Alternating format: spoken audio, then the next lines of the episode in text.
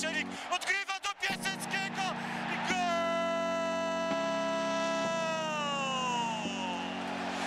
Witam Was e, bardzo serdecznie. To jest podcast Tylko Śląsk, 39 odcinek e, naszej audycji. Ja nazywam się Daniel Żuliński, a moimi i e, Waszymi gośćmi dzisiaj będą moi redakcyjni koledzy, czyli Jakub Luberda i Konrad Omielianiuk. Przypominam Wam, że możecie słuchać nas na trzech platformach, czyli na YouTubie, Spotify'u i SoundCloudzie oraz zachęcam Was też do zapoznania się z ofertą naszego partnera, czyli e, firmy bukmacherskiej Superbet. Jest przerwa e, reprezentacyjna, ale to nie oznacza, że możemy sobie zrobić e, przerwę ukochanego Śląska. Ja dzisiaj postanowiłem na tapetę sobie wziąć zarówno indywidualne cenzurki naszych zawodników po tych dziewięciu kolejkach, jak i też taką ocenę całego zespołu. No i zacznę od takiego tematu, rzucę, rzucę trochę kontrowersyjnie. Ocena po tych dziewięciu kolejkach, jak uważacie, czy względem tego, co było w zeszłym sezonie, zanotować postęp czy regres? Może Kuba zaczniemy? Zależy względem której części sezonu zeszłego. Dlatego, że końcówka nasza, ta runda po wznowieniu tak naprawdę i, i no po prostu końcówka zeszłego sezonu była na podobnym poziomie co teraz, ale poprzednią część, tam wcześniejszą, y, mieliśmy lepszą w zeszłym sezonie. Uważam, że Śląsk teraz gra brzydszą piłkę, szczególnie te ostatnie mecze, ciężko się na nie patrzy. No ja bym chciał, żeby Śląsk wrócił do dyspozycji swojej najlepszej z zeszłego sezonu. Na jakie twoje zdanie, Konrad, na ten temat? E, znaczy, patrząc tylko i wyłącznie na punkty zdobyte, no to ten sezon jest gorszy, bo w analogicznym momencie poprzedniego sezonu po 9 kolejkach mieliśmy punktów 17, teraz mamy 14, także patrząc tylko na to, no to widzimy, że jest nieco gorzej. Zaś jeśli chodzi o grę, mm, myślę, że cały czas jest dużo znaków zapytania, bo tak jak po tutaj pierwszych kolejkach początek tego sezonu był naprawdę dobry. Ja też pamiętam, występowałem tu w podcaście po meczu z Krakowią, gdzie no, ciężko nie było się nie rozpływać w zachwytach nad grą, nad grą Śląska i sam gdzieś popłynąłem trochę na tej fali, typując nawet Śląsk do walki o mistrzostwo. Późniejsze mecze troszkę ostudziły te zapędy. I na ten moment ja wciąż jestem pełen optymizmu, no ale wyszło na pewno sporo braków w tej maszynie trenera Lawiczki i no dopóki nie zaczniemy punktować na wyjazdach, to możemy zapomnieć o, o poprawie nawet lokaty z zeszłego sezonu.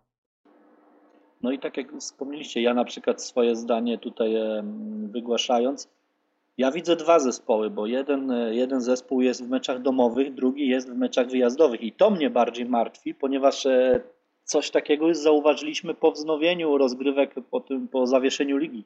Pamiętacie, że tak naprawdę Śląsk siłą rozpędu dotoczył się na tym e, miejscu, którym zakończył poprzednie rozgrywki. Uważam, że po dosyć e, aktywnie przepracowanym oknie transferowym i wydaje się, że logicznych i takich dobrych wzmocnieniach E, kadry Śląska mogliśmy wymagać nieco więcej, a zaniepokoiły mnie przede wszystkim spotkania takie jak ten w Warszawie, w Płocku, no czy też ostatnie spotkanie e, z Górnikiem, gdzie Śląsk grał dosyć bojaźliwie, e, podwójnej gardy. Nie wiem, czy ten styl gry uważacie, że jest w stanie zagwarantować chociażby powtórzenie wyniku z zeszłego sezonu? Konrad, jeszcze raz do Ciebie się odniosę. Mm, myślę, że ten styl gry, jak choćby w meczu z Górnikiem, nie i że to też nie będzie docelowy styl gry Śląska. Ja myślę, że tutaj też trener Lawiczka już jakby nieco zobaczył, że drużyna potrzebuje punktów po tych dwóch niewy, nieudanych wyjazdach do, do Płocka i do Warszawy, gdzie to wyglądało naprawdę słabo. Już w meczu z Jagiellonią było widać, że to jest taki futbol taki futbol bardzo pragmatyczny, nastawiony tylko i wyłącznie na to, żeby zdobyć te trzy punkty i trochę się odbudować mentalnie. I podobnie było z Górnikiem. Też to już nie była ta sama drużyna z początku sezonu, gdzie trochę straciła tą pewność siebie. I no jestem pewien, że trener Lawiczka to widzi jako fachowiec i no teraz popracuje z drużyną nad tym, żeby to wyglądało tak samo jak na początku sezonu, tym bardziej, że on w wywiadach powtarza, że to nie jest tak, że na mecze wyjazdowe jest jakaś inna taktyka, jest inny pomysł na grę Śląska. On chce grać tak samo, i na wyjeździe, i u siebie. No i może pytanie, czy to nie jest błąd? Czy on właśnie nie jest, nie jest takim trenerem zbyt na naszą ekstraklasę jednak konserwatywnym, już to mu wielu zarzucało, ale w takim sensie, takim tego słowa znaczeniu, e, że jednak to są nieco inne realia niż te, w których on jako trener zbierał te pierwsze szlify już parę tam lat temu, bo przypomnijmy sobie, że on jest, mm, był trenerem Sparty Praga, okresie, gdzie ten klub był no, hegemonem w Czechach. I on tak się chyba, taką ma filozofię budowania drużyny od tego czasu, jako taką drużynę, która może sobie pozwolić na taką samą taktykę w każdym meczu i w każdym meczu to ona będzie narzucała swój styl gry. No to nie zawsze tak działa, tym bardziej, że Śląsk Wrocław na razie mm, w skali tutaj polskiej taką Spartą Praga nie jest. Czasem, czasem wymaga to zmiany taktyki, tak jak chociażby no mistrzem ty, w tym był trener Lęczyk, który szachował tym składem przed każdym meczem i tak jak wtedy śledzenie Śląska to było jak śledzenie takiego dobrego serialu, bo nigdy nie wiedziałeś, który aktor wystąpi, jakby kto zagra pierwszoplanową rolę, kto zagra drugoplanową rolę. Było mnóstwo akcji, każdy mecz i śledzenie Śląska było właściwie na, ten, na swój sposób fascynujące. Tak teraz obawiam się, że śledzenie Śląska to może się trochę przerodzić w takie śledzenie mody na sukces. Bo to już będzie odcinek y, 2000 któryś tam, cały czas te same postaci, cały czas to samo i tak nudno i bez zmian. Mam nadzieję, że tak się nie stanie, ale tutaj no, na razie widzę taką analogię, że jeżeli czegoś trenerowi brakuje, to właśnie większej elastyczności. Ale też nie chcę na pewno go na razie oceniać jakoś rygorystycznie, bo to też nie jest na to czas. Trener Lawiczka zapracował sobie na zaufanie. Myślę, że czas jakichkolwiek rozliczeń przyjdzie dla niego po sezonie. Na razie po prostu no, z ciekawością będę obserwował, jak on się do tej sytuacji ustosunkuje, no bo problem niewątpliwie jest z tym, żeby ta drużyna była nieco bardziej elastyczna, no bo jest taki mecz, że jak idzie, to idzie, a jak nie idzie, to nie idzie. I tu nie ma tak, że pójdzie jakiś impuls z ławki w trakcie meczu i nagle gra Śląska się zmieni.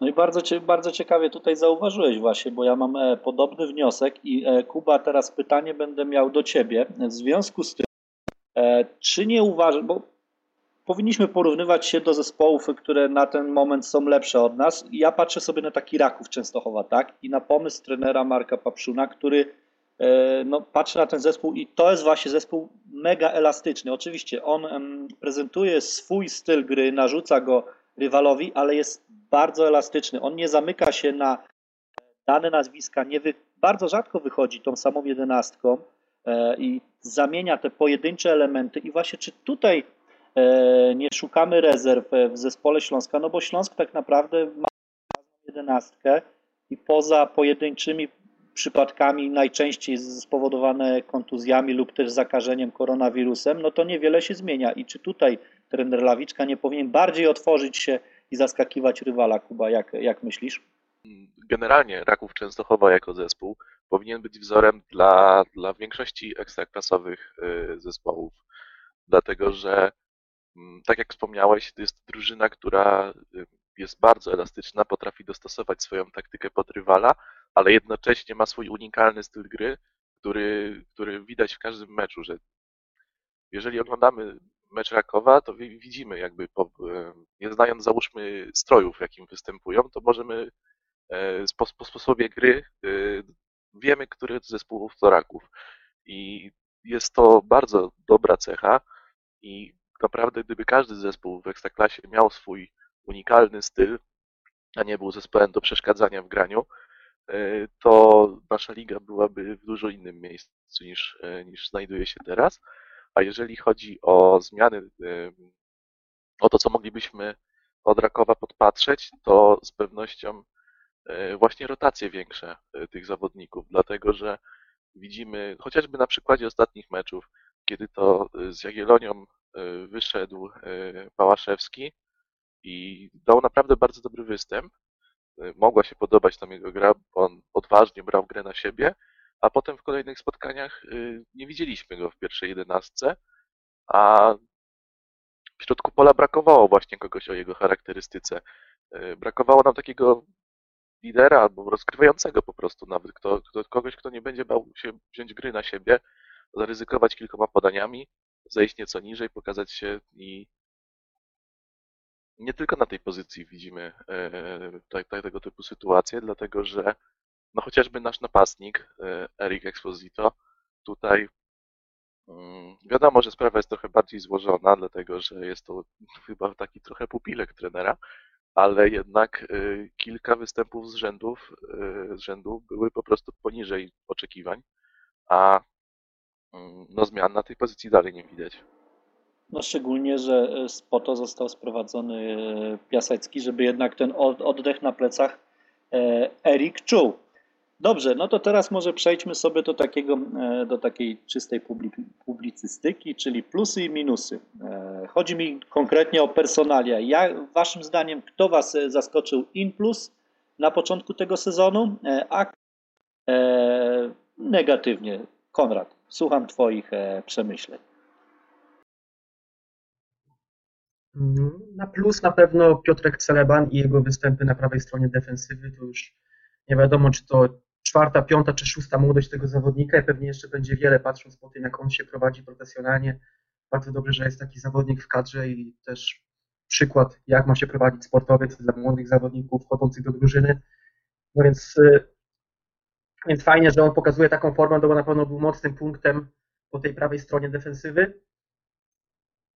Mm, Co z drugiej strony jest też trochę kamyczkiem do ogródka dla, można też tak na to spojrzeć, dla transferów Śląska i Darka Sztylki, że jednak Piotr Celeban, wciąż, który wydawało się, że będzie grał tylko na tym stoperze, znów musiał wrócić na prawą stronę i tam dawać drużynie. No na szczęście daje drużynie dużo, aczkolwiek już wymagaliśmy, że tam pojawią się nowi zawodnicy, którzy będą stanowić o przyszłości Śląska, zarówno na prawej, jak i na lewej stronie obrony, gdzie pod nieobecność Dino Sztigleca no cały czas nie wiadomo jest ten Kotunio, to, to, to może być... To jest w ogóle zagadka, ten, ten zawód. No właśnie. Majstersztyk y, moim zdaniem agenta. bo Widać, że z tym Tak. jest po prostu coś nie tak.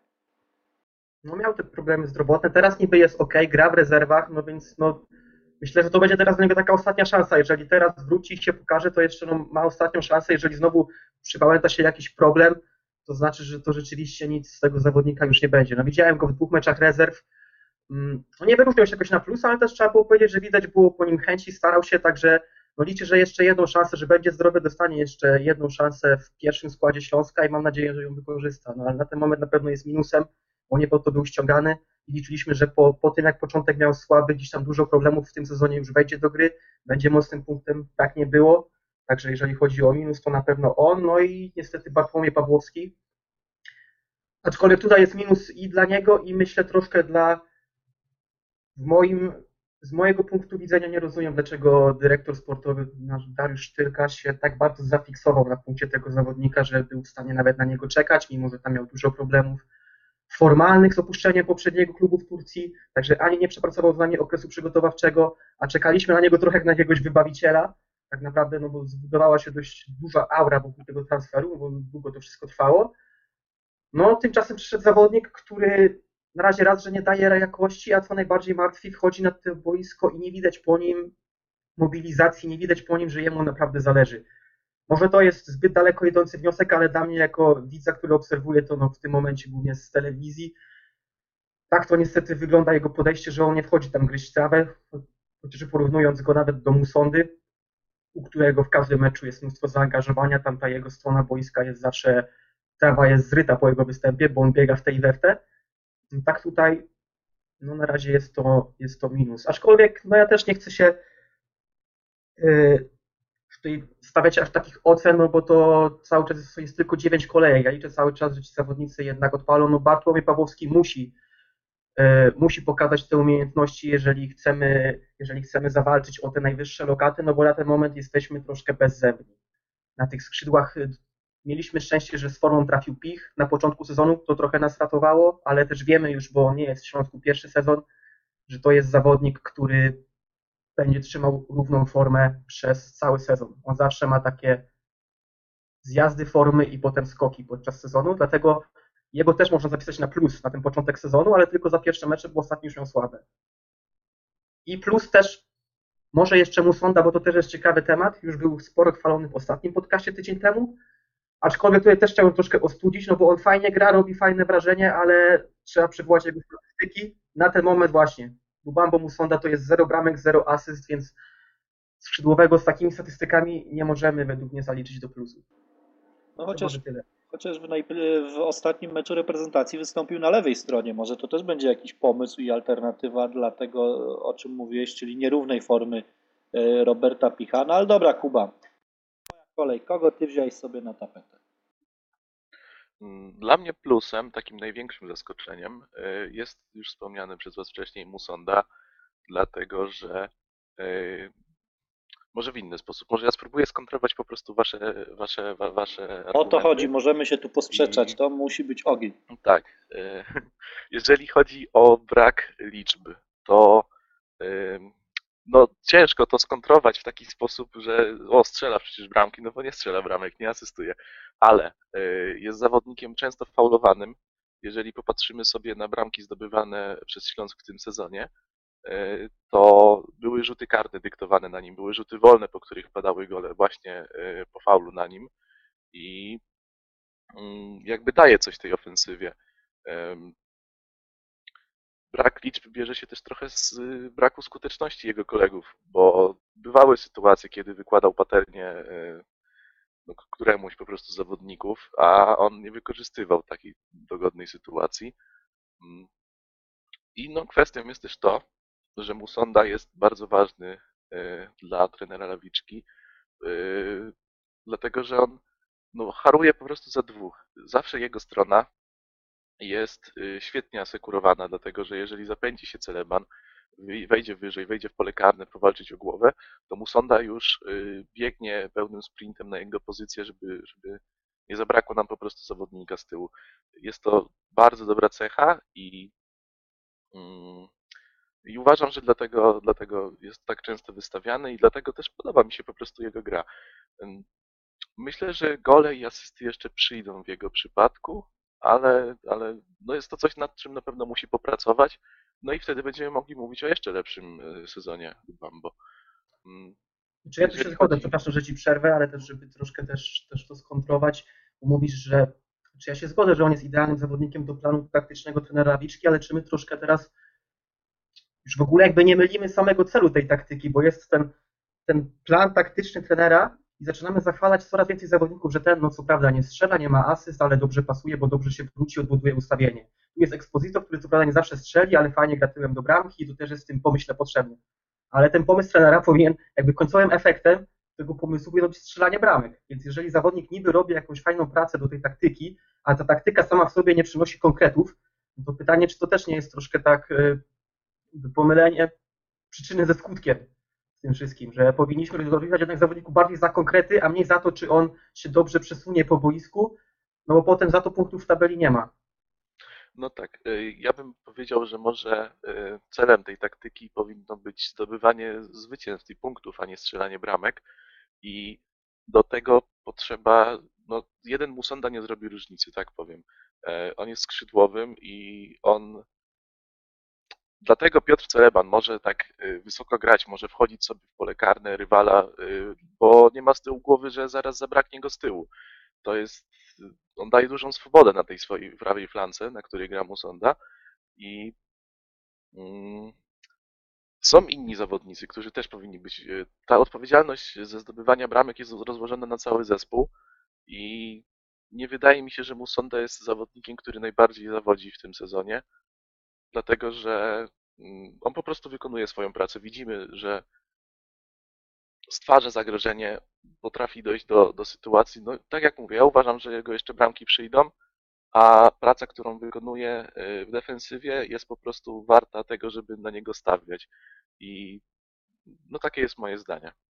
Czy nie, w tym też na pewno się zgodzę, że trzeba na niego stawiać, bo jakby przemawia za sobą ciężką pracą i też mam nadzieję, że te liczby przyjdą, już przyszły na kadrze, miał asystę, może teraz wróci i w końcu zacznie, y, zacznie zdobywać te punkty do klasyfikacji kanadyjskiej, no bo, no bo to jednak jest ważne. No, no, skończy się w końcu czas, że możemy go chwalić tylko za to, że dobrze się porusza, no trzeba zacząć go liczyć za konkrety, także też na pewno to nie jest tak, że on dla mnie jest jakimś minusem, bo on robi dobre wrażenie, ale no musi przy, zacząć przynosić te liczby, także mam nadzieję, że to będzie teraz dla niego taki, taki przełom w tym sezonie po tej przerwie na kadrę.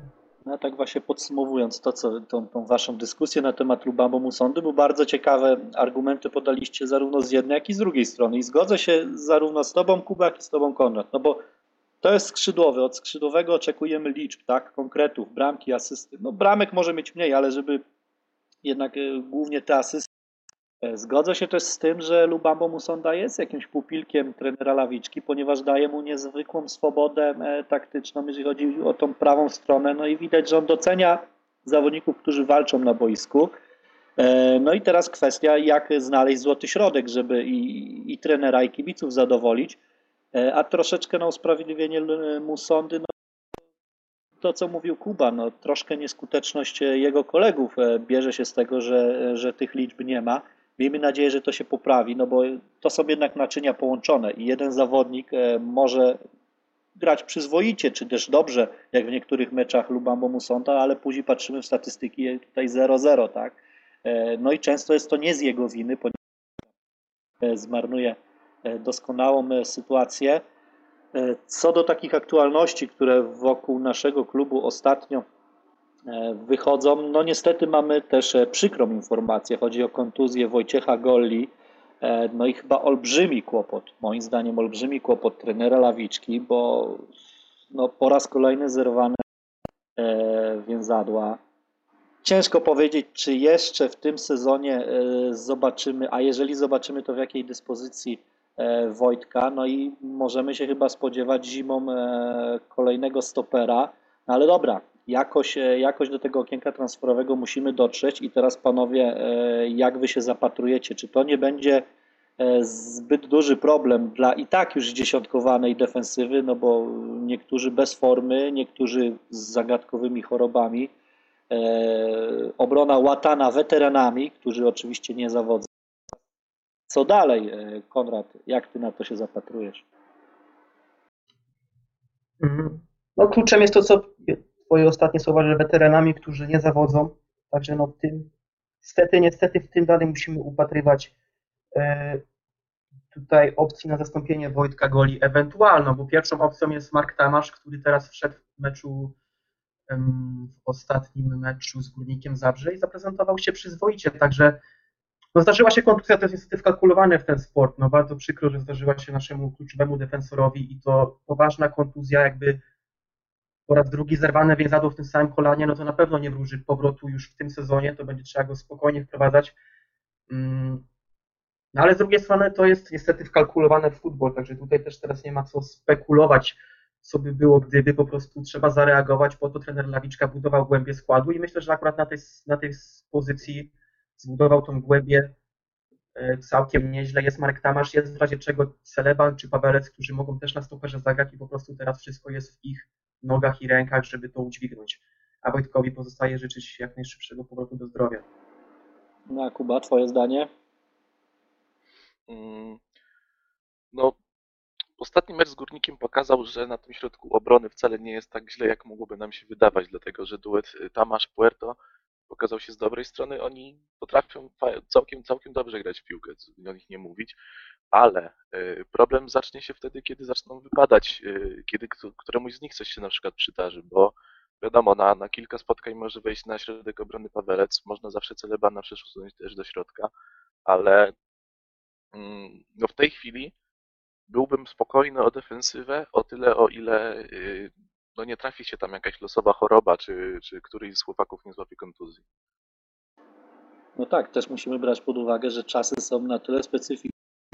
Każdy zespół z tym się zmaga, że tak naprawdę do ostatnich e, godzin przed meczem nie wiesz, jakim składem de facto wyjdziesz, e, bo wiemy, że spore zawirowania głównie spowodowane przez COVID i tutaj bardziej bym się martwił, więc wydaje mi się, że jednak e, dyrektor sportowy Dariusz Tylka będzie ściągnąć jeszcze jakiegoś środkowego obrońcę, no bo kłopot bogactwa w tym momencie może się okazać po prostu kołdrą szytą na miarę. Jeden, drugi, trzeci przypadek e, COVID-u i już jesteśmy e, w poważnych tarapatach.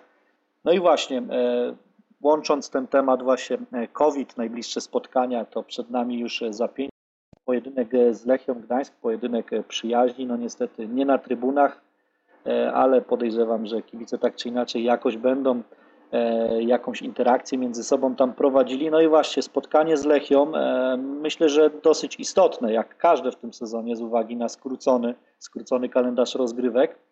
E, O tyle istotne, że warto dobrze wejść po tej przerwie reprezentacyjnej i nie tylko gdybania, bo mogę zadać pytanie, jakiego Śląska się spodziewacie.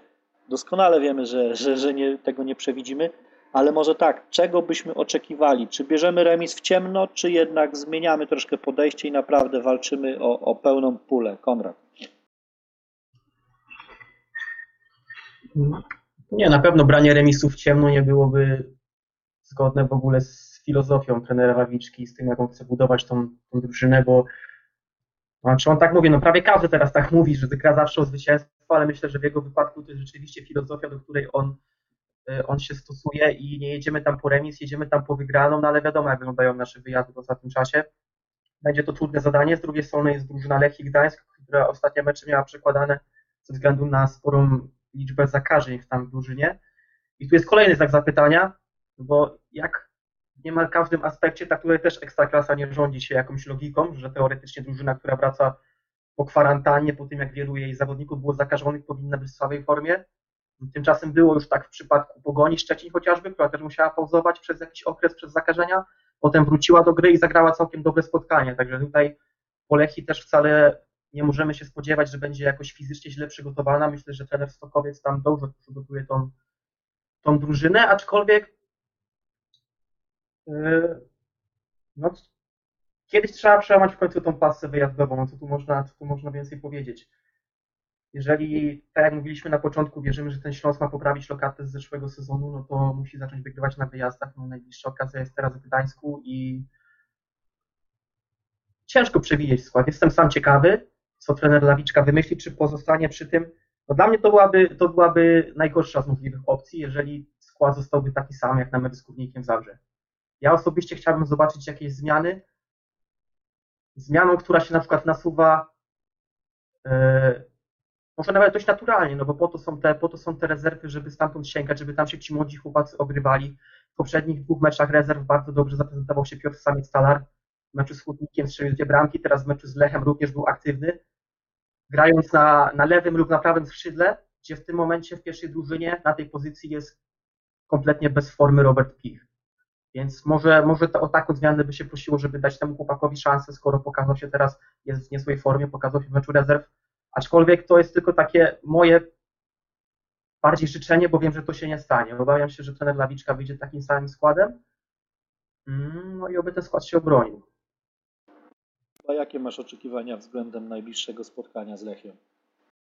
Mm, Ja, znaczy oczekiwania, ciężko mówić o oczekiwaniach y, w kontekście meczu wyjazdowego w przypadku Śląska. dlatego, No właśnie, przepraszam, ciężkie do oglądania.